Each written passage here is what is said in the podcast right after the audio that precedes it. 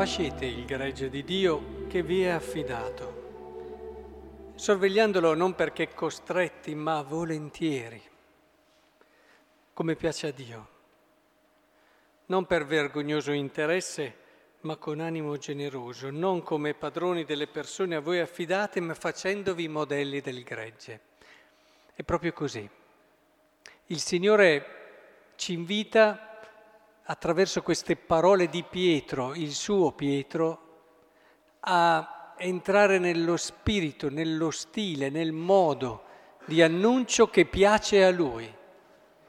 E questo stile di annunzio parte da un fatelo volentieri, perché si capisce subito se un pastore vive il suo ministero quasi costretto. E in questo ci metto anche tantissime cose che si vedono fare, ma che si fanno più perché si ha bisogno del consenso. E allora si accontenta uno, si accontenta l'altro ancora, dove emerge chiaramente che questa persona ha bisogno di sentirsi supportata e appoggiata. Ma questo col tempo ti toglie quella luce che è propria di chi fa le cose volentieri. Perché uno fa le cose volentieri quando escono da un cuore libero, che fa le cose secondo coscienza, secondo una sua coerenza interiore. Certo, ascoltando tutti, certo, lo fa per tutti, ma lo fa proprio perché giorno dopo giorno sa che questo suo essere pastore è il dono più grande, è il dono più grande che ha ricevuto. E come ogni buon dono richiede una responsabilità e porta ad un servizio. È importante che comprendiamo questo, perché questa libertà del pastore è al servizio di quello che è il popolo, di quello che è il gregge. Questa libertà del pastore permette al gregge di avere un pastore che sia davvero gioioso, e lo si vede subito, ed è il primo modo per poter conquistare il cuore delle persone, rendersi conto che quello che annunci lo annunci con gioia, che quello che annunci è la tua vita.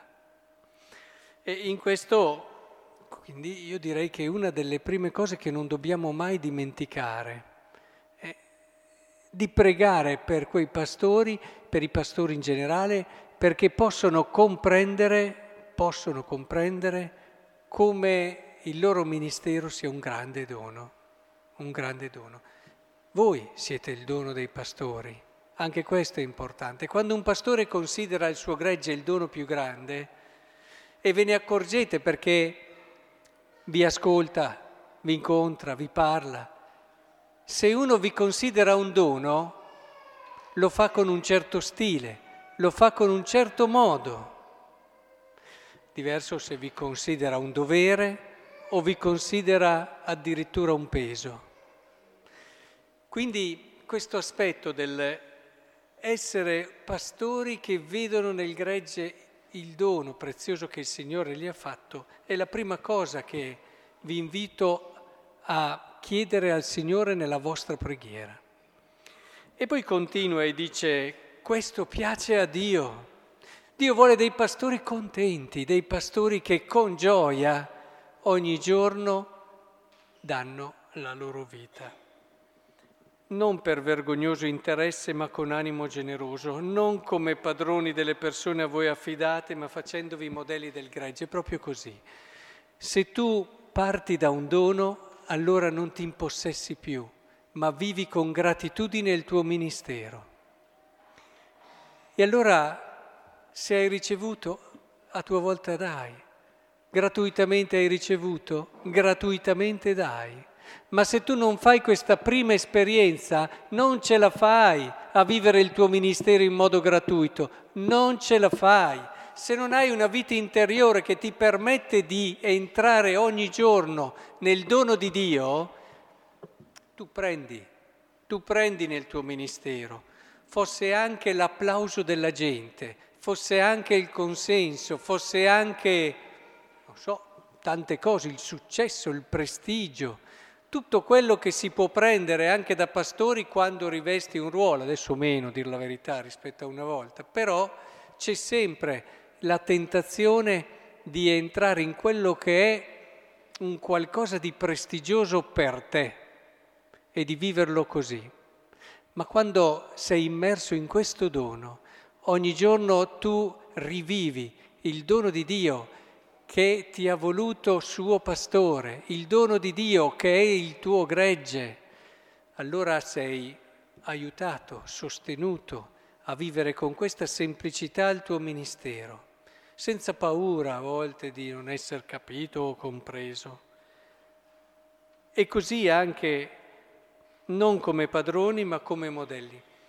Nelle cose possiamo insistere, fare delle crociate, possiamo indicare, e questo è anche il nostro dovere, intendiamoci, ciò che è giusto e ciò che è sbagliato, ma non dimentichiamo mai, come ci ripete sempre il nostro Papa, che alla fine è per attrazione che dobbiamo attirare e dobbiamo guidare la gente a Cristo.